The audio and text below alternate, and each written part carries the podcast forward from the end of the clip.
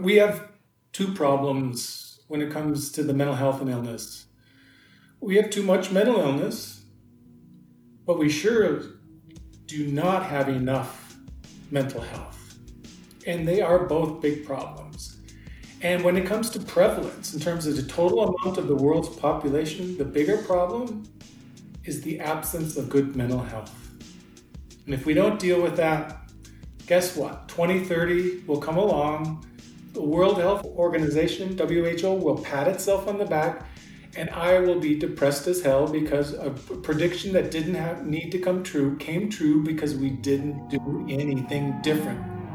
This is the Public Health Insight Podcast. Before we move on, it is important to note that the views expressed in this podcast are our own and do not represent any of the organizations we work for or are affiliated with. In the previous episode, Linda, Gordon, and Leshawn spoke with Dr. Corey Keyes, a distinguished full professor of sociology at Emory University, about positive psychology, the burden of mental illness, and some important distinctions between mental health and mental illness. In the second and final part of the discussion, Dr. Keyes remains to explain the two continuum model of mental health and illness, the concepts of flourishing and languishing, and the urgent need to promote positive mental health. This is where they left off. Dr. Keyes, it sounds like this lack of understanding has created a disconnect in a way, you know, in terms of mental illness. The idea that treating mental illness um, solves a problem, right? So this um, lack of understanding of the two continuum model um, influences how you know put the dollars and where policymakers decide to implement policies. So then, instead of seeking ways to enhance positive mental health, we're only looking for ways to alleviate the negative, and by doing that, we miss a lot. So, can you tell us about how this approach has led us to not making a collective impact, or are we making an impact? Well, Gordon, your point is is the million dollar question, and and this is the question of of you need a diagnosis and a code when it comes to something having to do with mental health and illness in order to get insurers to reimburse healthcare providers and it's it wouldn't be a stretch at this point to be able to expand um, what could be diagnosable. Um, and this is one reason I have been very medical and psychiatric in the way I've approached diagnosing. I use the word diagnosis of positive mental health. And I got a lot of flack from positive psychology. I was I was being very, very deliberate. I want, as I like to say, psychiatry had already built a garage, and a nice big garage with a lot of nice tools in it. And I was going to back my truck right back into the same garage psychiatry built so they couldn't kick us out. And so we approach diagnosing mental health, positive mental health, in the same way that they go about asking questions and diagnosing depression. So it's just a matter of time in getting legislative support and uh, individuals who who have familial experiences or experiences themselves with losing people due not to mental illness but to languishing or the absence of good mental health to championing a payment system that expands the scope of what is um, when is the time to act? And for me, this is why I take a public health. Even if people are flourishing, you want to be giving them attention and and help um, maintaining that because data show the first loss of it three fourfold increase in risks for suicide and depression so that's the magic bullet right there if we can somehow get a healthcare system and an insurance system that reimburses evidence based. We need a lot more evidence based, but evidence based approaches to promoting positive mental health. I think we could begin to make some progress in reducing the overall prevalence of mental illnesses in the world as well as the burden of it. That's a great description. And we did touch on the two continuum model for mental health and mental illness um, throughout the conversation so far, but I wanted to hone in on it a little bit more. So, for those who might not have heard about the mental health continuum or two continuum model, can you just set that up for us a little bit about, um, you know, what does two continuum even mean? Um, talk us through, you know, the different quadrants in there. Just let us know um, how, just to provide a paint a visual for what that looks like for us. Sure, sure. Imagine it's a very simple two by two table mm. graphic. So there's one one line going, as I call it, from north to south, mm-hmm. and that's the mental health continuum, the positive mental health. And at at at, at the very north of that dimension is flourishing, and as you go down that continuum, you move from flourishing to moderate to all the way down to the bottom where you have literally the absence of the positive stuff, which I call languishing. So that's the first continuum in the first dimension. Then there's a dimension going from west to east, cutting through across from the north to south dimension. And at the very west is um, a diagnosable clinical disorder. You you fully meet the criteria. And, and on the very far east is that you, you don't have any of the symptoms of what would constitute a clinical diagnosis in the DSM. And the way to look at it now, from going traveling from east to west, as soon as you pass that north south dimension, you fall over on the left side, you have some clinical mental disorder. But now imagine you have a clinical disorder, but um, you go from south all the way up to north. If you're all the way at the bottom south and you you fall on the far left side, you are languishing with a mental disorder, which is not good, because the one of the important implications of the two continuum model is that your level of good mental health will determine how well you are able to function with a mental disorder. So if you start to move up uh, into the middle where you have moderate mental health with the mental disorder, you will do far much far better with that mental disorder. And we have plenty of data to back this up than if you are languishing. And believe it or not, it's it, there are some people who have a mental disorder who also meet the criteria for flourishing, and they function far better than the people with moderate or languishing mental health. Now, if you were to look at the prevalence of people who are flourishing with a mental disorder, it's it's low. It's between two to maybe four percent of any roughly a population. And the biggest category of people who fall on the left side with a mental disorder have a mental disorder, but they're in the middle. They have moderate. And that's roughly 8 to 10% of any population with a mental disorder. And then thankfully it's rare, but it's still 2 to 3% will be complete languishing with a mental disorder. And so the vast majority of studies show that in any given population, um, the most common combination is you have a mental disorder like depression, but you have at least moderate mental health. And that's far better than if you're languishing but it's, of course, far better if you're flourishing with a mental disorder. But then let's just assume you, you fall over on the right hand side of these two dimensions. That means you're free of a mental disorder. The implication is that most people who, who are free of a mental disorder will not meet the criteria for flourishing. So, most people in most populations are free of a mental disorder, and everyone's walking around, at least in the traditional healthcare system and biomedical model, saying, wow, isn't that great? Look at how many people are health- mentally healthy. And, and I look at my data and say, well, no, they're not. Yes, they're free of a mental disorder, but they're not flourishing. So, roughly, um, there's huge variation by country. So, like, imagine in, in the US, a college student population, about just under 50% are free of a mental disorder and are flourishing. Uh, 35% are free of a mental disorder, but they're not flourishing. Mm-hmm. And then the rest of them are, are in some level of positive mental health, but they meet the criteria for a mental disorder.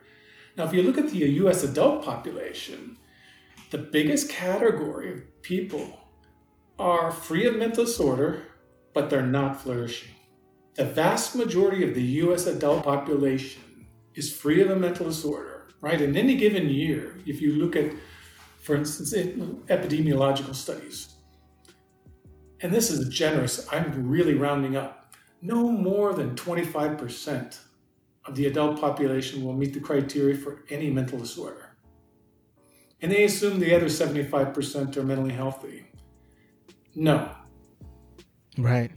40, about 40, sometimes 50% are not flourishing. Why does that matter? Because if you're flourishing and free of a mental disorder, you have the lowest risk of falling on the left hand side. But if you're not mm-hmm. flourishing and not mentally ill, your risk of ending up on the wrong side of that continuum model on the left hand side is dramatically high. Mm-hmm. So flourishing is a protecting factor to experiencing a mental illness. Yes, and a huge risk that is going unobserved by public health systems. They're doing nothing about it. Is in many cases right. the largest group of people in their country. They're free of a mental disorder. They're not flourishing, and they get no attention. And then we wonder why we never reduce the prevalence of mental illnesses in our population because we're not acting soon enough. Our model doesn't catch these people because we only diagnose for illness. So we can't Eggs. prevent because we don't know how to diagnose for flourishing. We do, yeah, we do. Well, we we do, Linda, but we um I must say having been doing this since 1995, it, it, it I think we're now at a point where the genie is starting to come out of the bottle and you can't put it back ah, in. Yeah. Okay. it's starting. This is exciting then.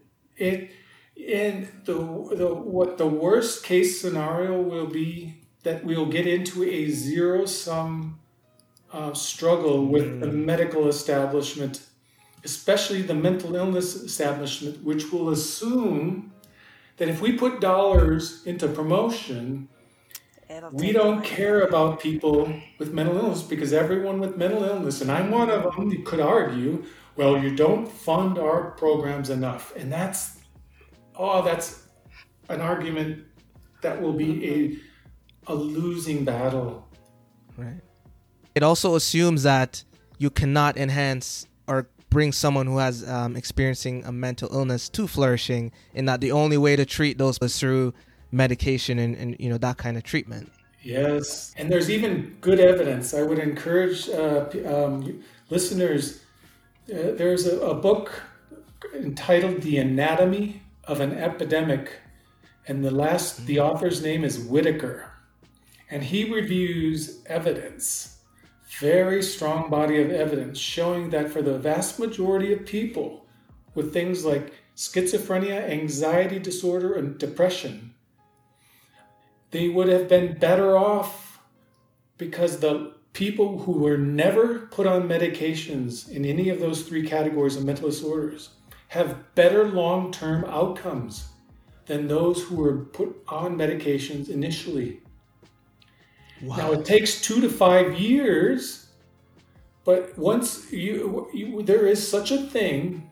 I'm going to use the word natural advisedly, but there is a natural form of recovery that, with the help of your community, your workplace, your family, that with time we recover and we stay recovered and far more productive than if we are put on medication. And in fact, Whitaker starts by his book by showing the irony of since 1987, which is considered the dawn of bi- modern biological psychiatry, because that's when Prozac went on the market, that Social Security uh, disability income claims have been increasing for people who have mental illnesses like depression and are under treatment. Increasing, not decreasing. people on modern medications for mental disorders, their disability isn't going down, it's going up. Mm-hmm. Now, that I, I know some of our listeners are going to go, oh my God, I'm on medication. What am I doing? Because when I teach this to my students at Emory, boom, and I tell them, well, I'm on that too. But be patient. This is this is the story. The sordid story of medications for mental illness is n- not one medication was ever created with an understanding of the underlying pathophysiological cause.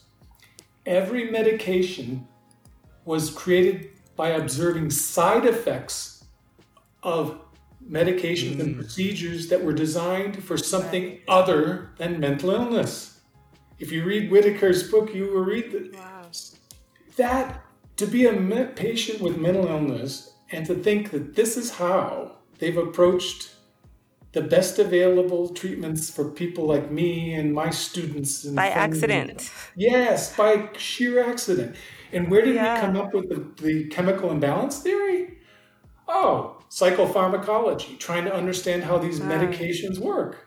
There's no evidence whatsoever for the chemical imbalance theory. Wow. None whatsoever. Now, why do we still believe it? Because when you put people on these medications, what does it do? It changes levels of dopamine, serotonin, and, and right. And, and so they assumed, well, that must be the people must have an imbalance. Well, no, the medication creates changes and, and creates imbalances. What what what a backwards way to treat something as serious as mental illness. That's so backwards. And so if people want to argue that we don't have a better approach, I say we've got a way better approach than reasoning backwards to causation and giving thousands and millions of people medications based on a theory that doesn't hold water. Right now, we could be out there promoting and protecting flourishing right now in our kids, in our communities. Show me where the political will is and the courage, and and uh, we'll get it done because that's what families want. That's what educators want. That's what I want. Who doesn't want a, that life? So show me the courage of political leadership, and we'll get this done. Right. And I mean, I'm, I'm so intrigued by flourishing specifically because I bet all of the people listening to this, that's where they want to be. They want to be flourishing. And you mentioned kind of the three kind of criteria that go into it. So the emotional well-being, the psychological well-being, and the social well-being components. Now, over the course of someone's life, does that the, the amount of flourishing someone have change? And is there kind of an innate component to this flourishing?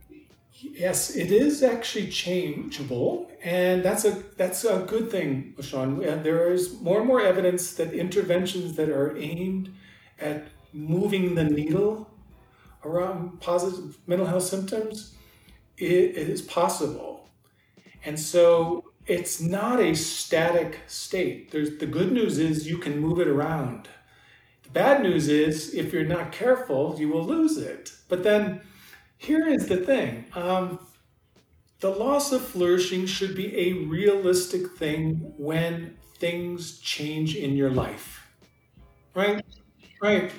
it's, it's a sign to, to, to you and your loved ones that something has gone wrong. It's time to reflect on it. We need each other. Let's help each other. Um, right? And so I don't think we should worry so much about it um, that it, we will lose it because if we are sensitive to it enough and treat it with the respect it deserves, we will respond to that loss. Now, here's the interesting thing. Now, turn that on its head. You know, it, I've been teaching this for so long now, and when it comes to mental illness, there are all kinds of people who meet the criteria for depression. And surveys and psychiatrists are supposed to distinguish between whether that's an expected reaction or an unexpected reaction. Those symptoms are expected or unexpected. You would expect people to feel and meet the criteria for depression when they've had to go through a pandemic for a year and a half, when the yeah. whole world around them, or when they see uh, racial injustice and killing, yeah. right? Um, yeah. That should not be called a mental disorder when an external cause has changed the way you think and you feel and you function. Psychiatrists are only supposed to call something a clinical disorder is when your feelings, your behavior, and your thinking have changed towards the depression end, but nothing has significantly changed in your life. Hence, it's an internal something that's causing this. We're not doing that right now. And we need to pay more attention to um, when people meet the criteria for not flourishing or for a mental disorder, and it's expected, we need to help them address the social conditions that are causing that, not giving them pills that change and alter their neurochemistry and their brain structure. Mm-hmm. We should be changing like their, their brain is doing what it should do. Yeah, it is. It's telling them something is deeply wrong in this life, and life isn't fair. It's unjust. It's um, traumatic. You, you, lose people you love, right? Yeah. But instead, we're medicating a whole class of people as if they, they have a mental disorder when they're responding normally. Wow that's going to give me a lot to think about moving forward. Um, and in general, you know, we are quite familiar with these risk factors for mental illness, and you know, there's the whole diagnostic criteria to diagnose mental illness, um, and we know that it's there's a genetic component. But when we talk about flourishing, I wonder if there's that similar genetic component. Can we inherit mental well-being? Yes, and Linda and, Sean, yes, you asked that too. And, and, we have some very strong evidence that we published using a, a, large study of adult twins in the United States. But this is being replicated around the world. Um, flourishing, it turns out, is just as heritable as something like depression and anxiety. Just as heritable.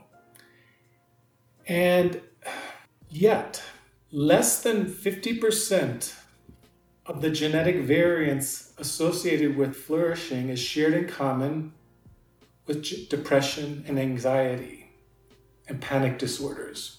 In our study, those were the three that we were looking at at the population level. What does that mean? It means that the two continuum model is part of our genetic makeup. You can inherit a high genetic risk for depression.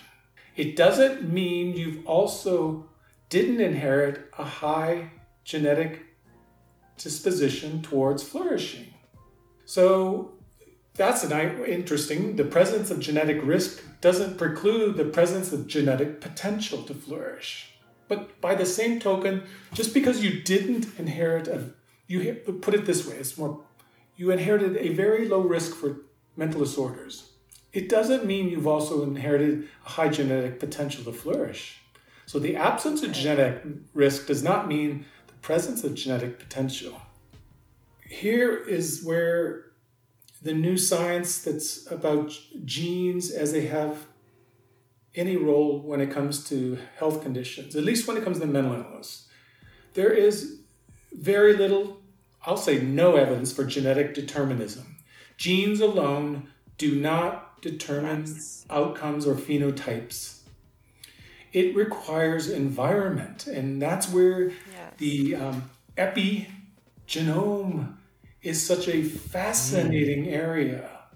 And because a lot of the genetic potential for flourishing operates independent of genetic risk, my dream, and I hope I live long enough to see this, is that we have scholars come out who devote their research to studying the environmental conditions that turn on whatever genetic potential we've inherited for flourishing.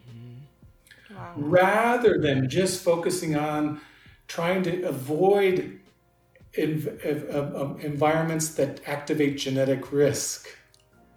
Right. So, How do we build environments that allow us to flourish? Yes. And isn't it interesting? The positive stuff, the genes, a lot of ge- the genes for flourishing operate totally on their own, mm-hmm. separate from risk.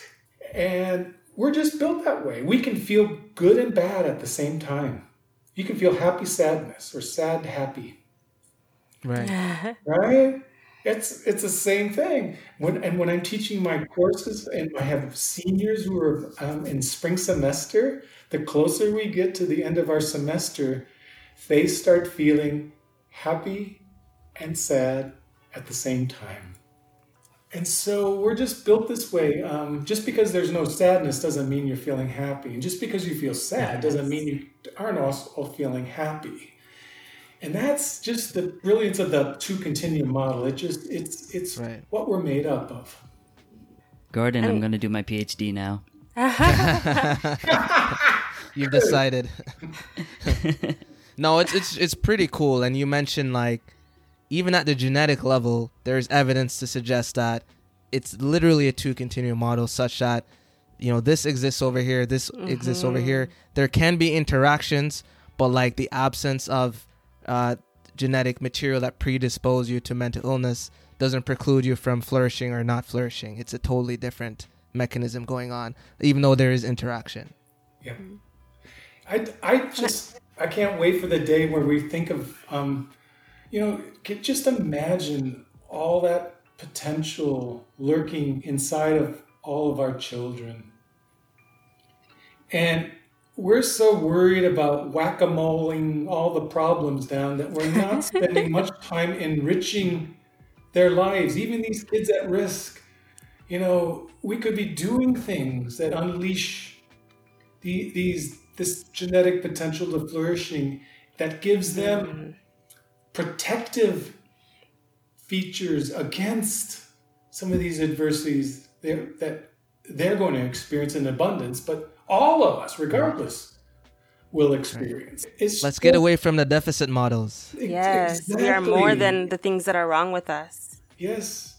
And and there's more wrong with this than the things we are willing to acknowledge, which is the absence. The, Oof! Right here we go. there we go. yeah. Well, here's the thing. I just to make the point, we have two problems when it comes to the mental health and illness. We have too much mental illness, but we sure do not have enough mental health. And they are both big problems.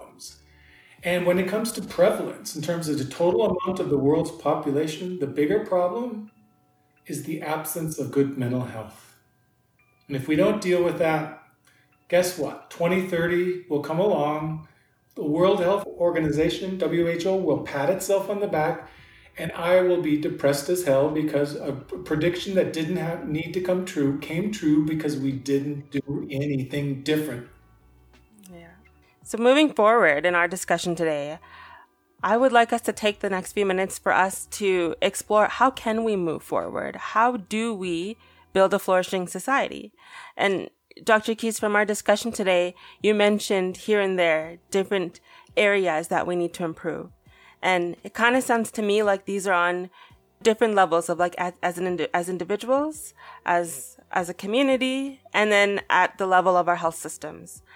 And so, in your view, this is a loaded question. I I fully understand. Where do we begin to build a flourishing society?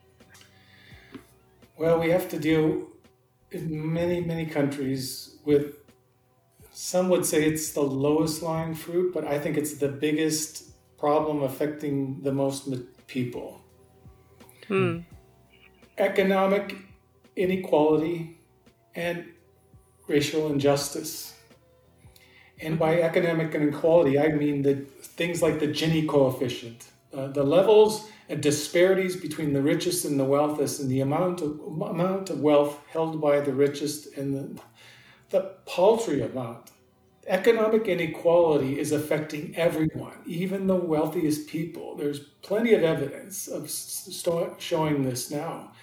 It's just that even even in the most economically unequal societies, yes, the wealthy live longer and healthier lives. But when you compare them, the wealthiest, in the most unequal societies like the US, to just a country like the United Kingdom, which has mm-hmm. lower economic inequality, our wealthiest um, are doing worse than the are doing no better than the poorest in the United Kingdom.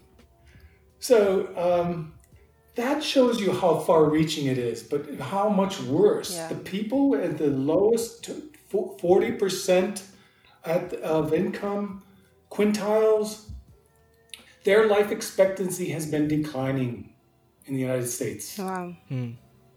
Life expectancy has been declining, and amongst the, the, the lowest two quintiles, and very and the gains of life expectancy have been paltry and small, even at the higher levels, because we're such an unequal society. Mm-hmm. and then later on that, racial injustice. I mean, we're going to address this because we have to address this. Yeah. Those two things, a society cannot function with those two things at its worst. And we are the epitome of it right now.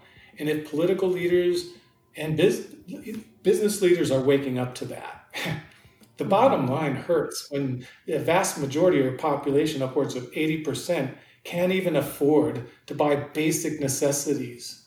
What's the point of producing and manufacturing all these products that are unattainable or put people in right. debt? Um, mm-hmm. right. So we have a long way to go, but those are the, we would make great strides into that. And then don't get me started on education inequality. There's no excuse. No, yeah. no excuse. Yeah. That's another no. podcast. and it yes. sounds sort of like you're saying, how do we even begin to address mental health and mental illness when our society needs such a um, large scale restructuring?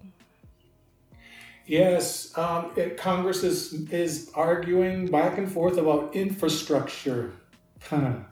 you know what the infrastructure of a great nation is? Hmm. How what well its people trust each other, think that life is wow. fair, and are willing to work and cooperate. The greatest yes. infrastructure is the people. And this government, I don't care, Democrat or Republican, yeah, our physical infrastructure is woeful right now. But our human infrastructure, because our political leadership Oof. just tolerates this stuff, is even worse. So yeah. we need infrastructure, but we need an infrastructure bill that addresses and brings more people along into the into the education and the opportunities and don't get me started in higher education here i am a professor at a wonderful university that uh, you know, costs way too much. I'm sorry, but it is. It's it's ludicrous that our students are coming out with such debt just to get through undergraduate. So yeah, education, income inequality, racial justice. Boy, we could go a long way. when we're talking about flourishing and we're talking about this two continuum model, people like I was alluding to earlier, they want to they want to know what they can do. They want to know what they can do today, for example, to build, you know, their building their resilience or enhancing their me- positive mental health. How how can people go about doing that? Yeah. There's one study that I, will often use in this regard.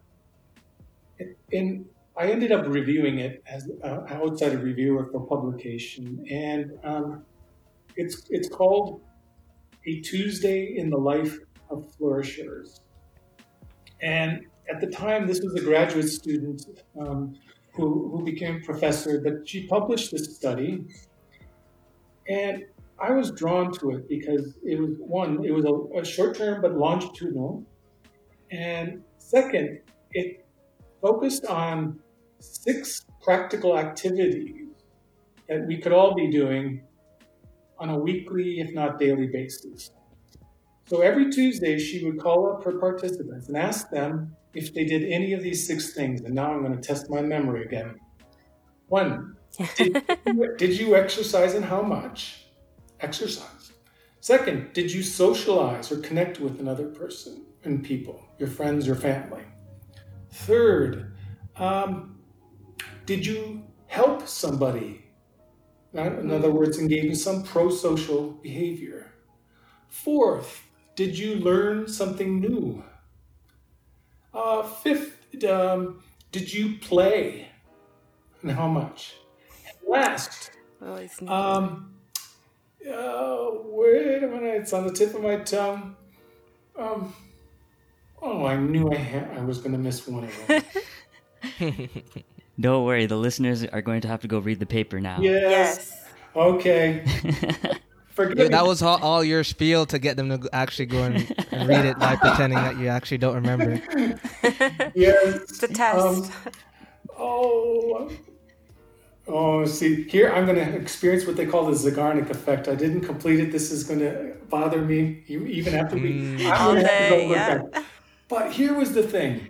Now, if you did five more of those five out of the six, the only one thing that didn't pr- produce a better day. Now, right? She measured how good they felt at, at, at the end of that day and correlated the amount, whether they did the activity and what amount. If you exercised and exercised more, you didn't end up with any better day than those who didn't exercise or exercised very little. But you did more of the five things. You played, learned something new, socialized. Oh, and the, the, the other thing was engaged in a spiritual activity. That was the uh, last one, I right? So if you did more of those five things, you had a much better day. And then what she did was break them out into three groups one that met the criteria for depression, and then one group that wasn't depressed but was flourishing, and the other group that wasn't depressed wasn't flourishing. Now, if it didn't matter if you were one of those three, if you did very little of those five things, you didn't have a very good day. The good news was if you were depressed or if you were not flourishing, if you did more of those five things, you had a better day. But not flourishing and depressed were indistinguishable. All right, you couldn't mm-hmm. literally you couldn't tell the difference. But at least if you did more of those five things, they had a better day. But if you were flourishing and you did this more of the same five things, you had a way better day than if you were not flourishing and did all those things, or if you were depressed. But then she fo- was following them longitudinally, and here's what she found. I, ca- I called it the virtuous circle. So imagine you're flourishing. That's where we want everyone, because if you do those five things, you have a really good day. If you kept at it and did more of those five things, not only did you feel better, but two facets of your mindfulness increased over time. You became much more observant of the world around you, and you became less emotionally reactive to things, mm-hmm. especially when they were bad. And as you became uh-huh. more observant and less emotionally reactive, your positive mental health increased. And therefore, mm-hmm. you did more of those five things that led to more observance and less reactivity. And so the, kick is this um, those five things spiritual activity, socializing, helping somebody, learning something new, etc. are things that we can all do and appear to have a very promotive uh, effect on us. So, in addition to trying to get your vitamins in the morning and eat your three meals, you should play a little more, learn something new, help somebody else, uh, etc. And Wow. preferably on a daily basis.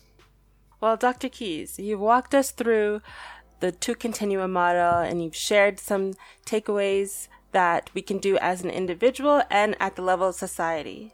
So, as we wrap up, what would you like our listeners, as let's say one takeaway they can gain from this conversation? What would you like them um, to know about positive psychology and mental health? Human beings are wired to have what we have, call a negative um, bias.